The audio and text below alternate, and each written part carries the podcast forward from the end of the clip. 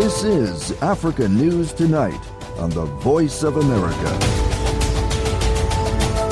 Hello and welcome. Welcome to V O A Africa. Thank you for joining us. I'm Yehiyas Wuhib in Washington.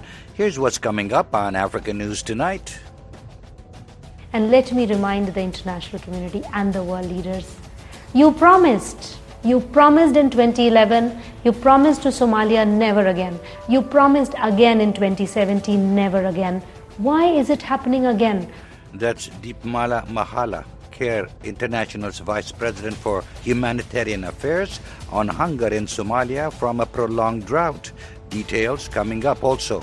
South African President Cyril Ramaphosa has retained leadership of the ruling A N C. Judges rule that a plan by Britain to deport migrants and asylum seekers to Rwanda is lawful. And crowds in Sudan reject a deal aimed at ending military rule. These stories and more on African News Tonight. We start with our top story. In South Africa, President Cyril Ramaphosa has retained leadership of the governing African National Congress, the A N C, at the party's elective conference in Johannesburg. His re-election mandates him to take the A N C into national polls in early twenty twenty-four and to continue his fight against corruption. But as Darren Taylor reports, the conference has revealed an A N C in sharp decline, racked by infighting. Ramaphosa Cyril, his total is two thousand four hundred seventy-six. The moment Ramaphosa's re-election was confirmed, with five thousand delegate votes from nine provinces up for grabs, he beat his closest rival, former Health Minister Zweli Mkhize, by about six hundred votes. Animosity was sparked between the former friends earlier this year, when the president's anti-corruption task force arrested and charged Mkhize for alleged financial crimes related to COVID pandemic funds. At the conference, A N C members who remain loyal to former President Jacob Zuma, ousted by Ramaphosa at the same event five years ago, tried to disrupt proceedings and sway votes away from the incumbent and toward Mkhize. But Ramaphosa stood firm, promising renewal and rebirth of an organization becoming increasingly unpopular because of corruption, rising unemployment and crime, and debilitating electricity outages. Over almost three decades, the A N C has failed to stem poverty and create jobs in South Africa, choosing instead to enrich itself, according to critics. Ramaphosa's spokesperson, Vincent Magwenya, told reporters the president's ready to give the country a new A N C. We feel extremely energized that the president will be able to accelerate the institutional reforms as well as the economic reforms that he has initiated and undertaken. And some of those reforms have started bearing fruit. And so the president is... Ramaphosa is himself afflicted by a scandal related to the theft of almost six hundred thousand dollars from his game ranch in two thousand twenty. A legal panel has found the president possibly committed criminal conduct, a finding he's disputing in court. But Ramaphosa's support within the A N C, from senior officials such as Faiz Jacobs, never wavered. We believed in him and we continue to push the renewal agenda, and I think we are very happy, we're over the moon, that our president has uh, very decisively, very emphatically showed and demonstrated the confidence of all of our branches. And it is a unity and renewal vote of confidence in the presidency. Jacobs, like many in the A N C, presents the clear dissent and division within the ruling party as healthy democracy. We all had our different preferences, we all had our favorites, but now that leadership represents us as the A N C. So let's rally, let's defend, let's consolidate around that. And I don't want to have this thing about them and us. We are one A N C now. But even top party members say the internal power struggles, many to do with who controls government money, are destroying the A N C. Political analyst Sam Mkokeli says being at this conference was like attending the A N C's funeral. He says the party's riddled with criminals and incompetents We won't allow Ramaphosa to make the sweeping good governance changes necessary to turn South Africa around. So you can actually put money on it. The A N C will fall below uh, fifty percent in the coming election. And they seem not to understand that. They seem unprepared to be dealing uh, with the consequences or even doing a substantively different uh, work and approach uh, to avoid that.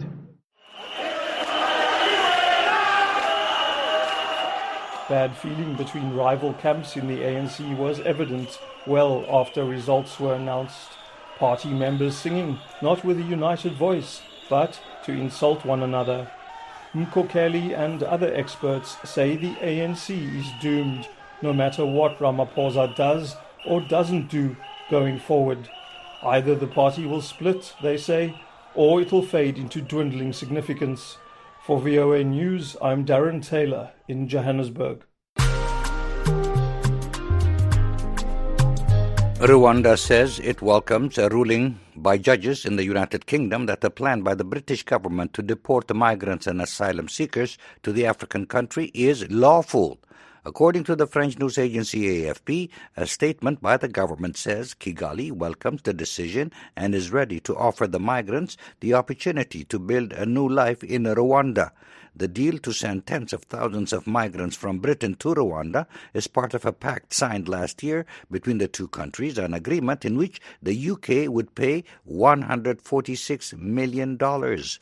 The British government has aimed to deport to Rwanda anyone entering the U K after January first. A first group of asylum seekers was scheduled to take off in June, but the trip was cancelled by an injunction by the European Court of Human Rights in Strasbourg. Thousands of pro-democracy protesters rallied today in Sudan to reject a deal between the military and several civilian leaders aimed at ending military rule. The French news agency A F P says protesters in Khartoum chanted, "You will not rule us with this deal," and called on the military to go back to the barracks. Roads leading to army headquarters were closed. The agreement is the first of a two-part process, which critics say fails to mention specifics and timelines. The protests coincide with the fourth anniversary of protests that led to the ouster of longtime leader Omar al-Bashir in April twenty nineteen. The transition to civilian rule was interrupted in October twenty twenty-one by a coup led by Army Chief Abdel Fattah al-Burhan. The World Health Organization warns billions of people who lack access to safe drinking water, sanitation and hygiene are at risk of deadly infectious diseases. The finding appears in the W H O and U N Water's Global Analysis and Assessment of Sanitation and Drinking Water report issued this week. Lisa Schlein reports for V O A from Geneva. Data collected from one hundred twenty-one countries show billions of people are facing a health crisis, and states must act urgently to improve water, sanitation, and hygiene, known as WASH. The report, the most comprehensive to date, finds most countries are not on track to achieve the U N Sustainable Development Goal of providing water and sanitation for all by twenty thirty. Bruce Gordon is unit head, Water, Sanitation, Hygiene and Health at the W H O. While dramatic acceleration is needed, he says only twenty-five percent of countries are on track to meet their target for sanitation and only forty-five percent for drinking water. And this is against a backdrop of a tremendous amount of, you know, disease um, from diarrhea, uh, linked to ingestion of, of poor water, the root cause of poor sanitation, um, lack of hand hygiene that impacts also on respiratory infections. And so almost two million people are dying every year um, because of poorly managed water, sanitation, and hygiene. Gordon says countries need to recommit to the targets they have made to save those lives. He notes a major opportunity to do that will occur during an historic U N Water and Sanitation Conference in March. For the first time in fifty years, he says the global community will gather to review progress and make voluntary commitments to improve the water situation. The report delves into the impact climate-related extreme weather events have on impeding the delivery of safe wash services. Gordon says the report highlights the importance of climate resilience and adaptation to climate change. And yet when we look at the policy response, uh, whether it's climate resilient technologies, um, which are simple things to avoid um, floods um, or to uh, mitigate uh, droughts, um, simple risk management um, or simple technologies, these are not being put in place. The W H O report calls on governments to dramatically increase investments to extend access to safely managed drinking water and sanitation services. It urges them to scale up support for wash service delivery by putting in place monitoring systems, regulatory functions, and capacity development. Lisa Schlein for V O A News, Geneva.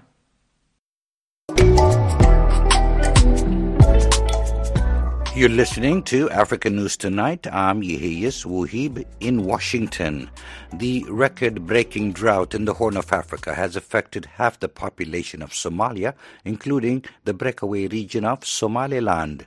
The United Nations says if more aid does not arrive soon, Somalia will suffer its worst famine in half a century. Juma Majanga reports from Buro, Somaliland, one of the affected areas. It is lunchtime at Hebak Hussein's rag-thatched hut in Ainabo camp for the internally displaced in Somaliland's Buro district. Today, the family is eating donated white rice. The twenty-six-year-old mother of four moved here a couple of months ago after walking more than one hundred kilometers with her children to seek aid after drought killed all her livestock, which she says was her only source of livelihood. Hussein says she was left with nothing and didn't want to end up dying with her children in the forest. So she moved to the camp in search of relief. But even in the camp, life has not been easy. Hussein says sometimes she doesn't have any food to feed her children and they are forced to go to bed hungry. As a mother, she says, she feels very pained about that. Many Somalis are nomadic pastoralists, with livestock diminished by deadly drought affecting seven point eight million people across Somalia. Large populations have moved to I D P camps to seek relief aid. Hussein is among the one point six million the U N High Commission for Refugees says have been displaced by drought in the country in twenty twenty-two. More than three hundred thousand more are facing famine, according to the U N Office for the Coordination of Humanitarian Affairs. Amran Shire is the Humanitarian Program Manager for CARE International in Somaliland. We are actually receiving a limitless number of people dropping out from their nomadic pastoral life, lifestyle because and the drought is so severe that there's no pasture for livestock. There's no water for both livestock and human consumption. More than forty million people are struggling with hunger fueled by a record drought in the Horn of Africa that has killed more than ten million animals. The worst situation is said to be in Somalia, including the breakaway Somaliland region. Deepmala Mahela is CARE International's Vice President for Humanitarian Affairs. So the situation is grave. But the worst part is that our humanitarian response collectively is not matching the needs. People are dying right now, and we would be seeing a higher number of deaths next year if we don't step up immediately. Compounding the problem for Hussein, her two youngest children are malnourished, the youngest severely. About one point eight million children under the age of five face acute malnutrition across Somalia, according to a report by UNICEF. Kadra Jama, a nutrition nurse at Ainabo Health Center, told V O A the facility records a daily average of ten to fifteen cases of malnourished children. She says sometimes there are cases with very severe malnutrition, adding that the staff tries its best to stabilize them and send them to good hospitals like Buro General Hospital, but some of the patients die. In a trip organized for journalists by CARE International, V O A visited five I D P camps in Buro district alone and recorded tales of families that walked hundreds of kilometers through conflict-ravaged areas in search of humanitarian aid. Tales of mothers walking long distances with their malnourished children, sometimes burying loved ones who die along the way. The last severe famine in Somalia in twenty eleven left more than a quarter a million people dead, half of them children. Humanitarian groups warn of a repeat of the situation. Here again is Deepmala Mahela. The starving people of Somalia, they are all looking at us. And let me remind the international community and the world leaders, you promised. You promised in twenty eleven, you promised to Somalia never again. You promised again in twenty seventeen, never again. Why is it happening again? We can still prevent. We can still save lives and livelihood. Please step up and act now.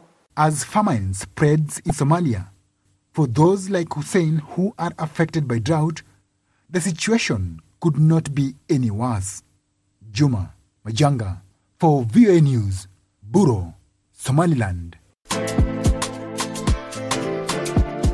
The Somali government says eighty-eight Al-Shabaab militants were killed last week in a joint operation by the army and local clan militia in central Somalia.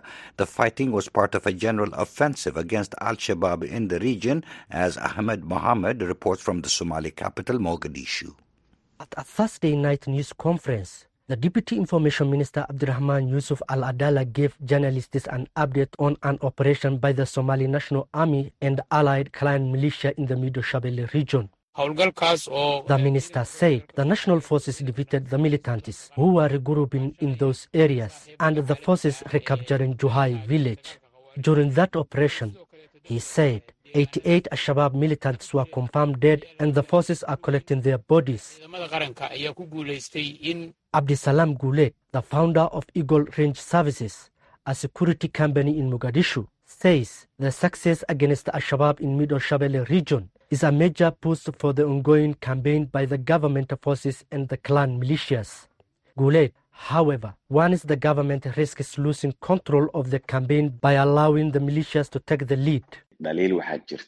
He says there is criticism that the fighting against Al-Shabaab is led by the tribal forces and the government is only taking part in it. He says, I say that because the fighting starts in different places at different times. The fighting against Al-Shabaab, which was led by the Hawiya clan, broke out in the Hiran region and it was successful. Now, he says, the fighting started in the Middle Shabelle region and it seems that the Abgal clan is leading the fight and the government acts as a participant. Goulet, who previously served as the National Deputy Director of Intelligence, says the government will need to make a concerted effort to complete the remaining operations in the central region before opening up other battle fronts. The federal government said early this month it will be launching operations in the Jubaland and Southwest state regions, but the security analysts say such actions could stretch available resources and give Al-Shabaab more space to fight back. He says, I believe that the government should set a plan and time for the fighting and the government should act by the end of January. He adds that the next target should be the town of Harardere, which remains an Al-Shabaab stronghold in central Somalia. Prime Minister Hamza Barre said this week while visiting the newly captured Adan Yabale village in Middle Shabelle region that Al-Shabaab militants should be hunted down even in mosques.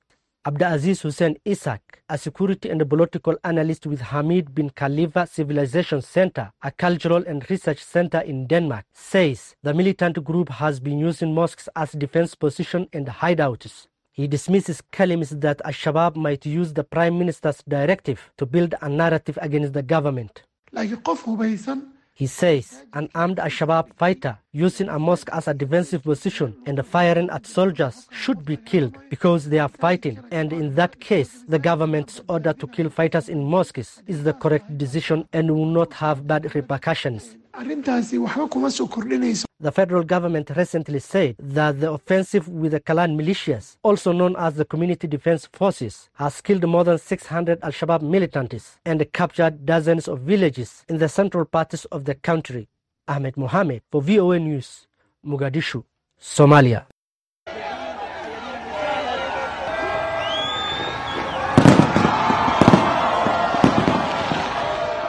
Fireworks and cheering as World Cup champions Argentina greet fans from an open-top bus in the streets of Qatar last night.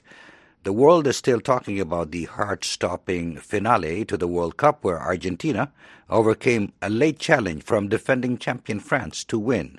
The Argentines, led by Lionel Messi, first drew three three with France at the end of full-time and then took the cup home with penalty kicks, winning four to two.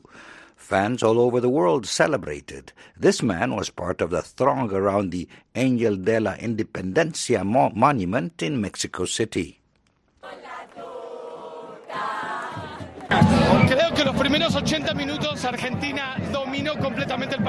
He says he thinks in the first eighty minutes, Argentina completely controlled the game. Even so, he waited to the very end of the match because he did not know what would happen. He says in the last twenty minutes, France made a plot twist, and I think in the end, both were huge opponents, two great teams. In Paris, early today, many fans of the French team were coming to grips with the loss, like this woman. She says when a team loses during the penalty kick phase like that, during the penalty shootout phase, she is comfortable. France played well. They caught up three three. This is not bad, but it's like that, she says. It's soccer. You have to face your mistakes and correct them. This said, the players had a magnificent World Cup. Now we have to move on. She says the fans shouldn't blame them. They gave it their best shot. In Morocco, fans were proud of the Atlas Lions after Croatia ended their history-making run in the third-place match in Qatar on Saturday.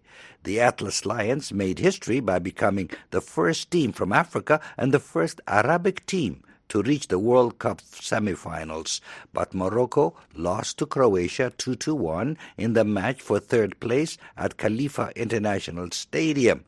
Morocco's showing in Qatar provided the most surprising story of the World Cup and sparked an outpouring of pride among Arab countries.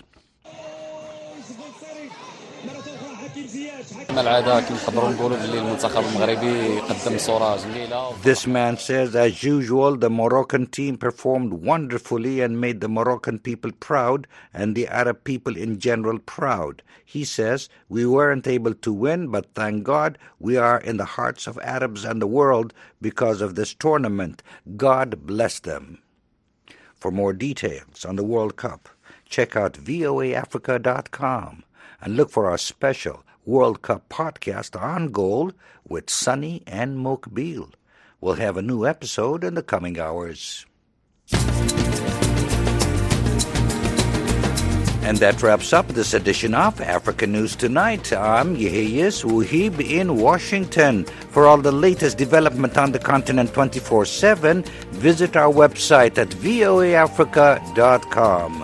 On behalf of our producer, Mokbil Baro, and our engineer, Zanab Abdullah Haman, thanks for choosing the Voice of America.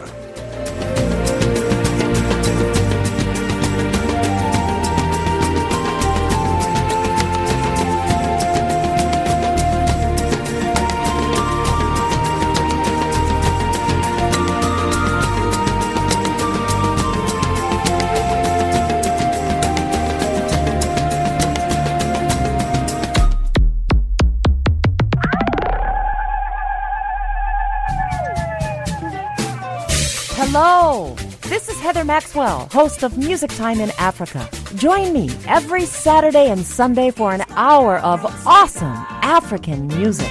Wake up, dance this music. Like to stay on top of new music trends, breakout artists, new releases? Maybe you just love the classic styles and artists of the past.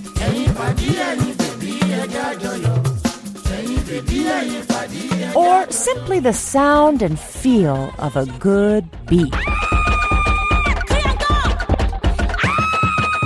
Whatever your pleasure, you can get it every week right here on Music Time in Africa. So join me on your local F M station.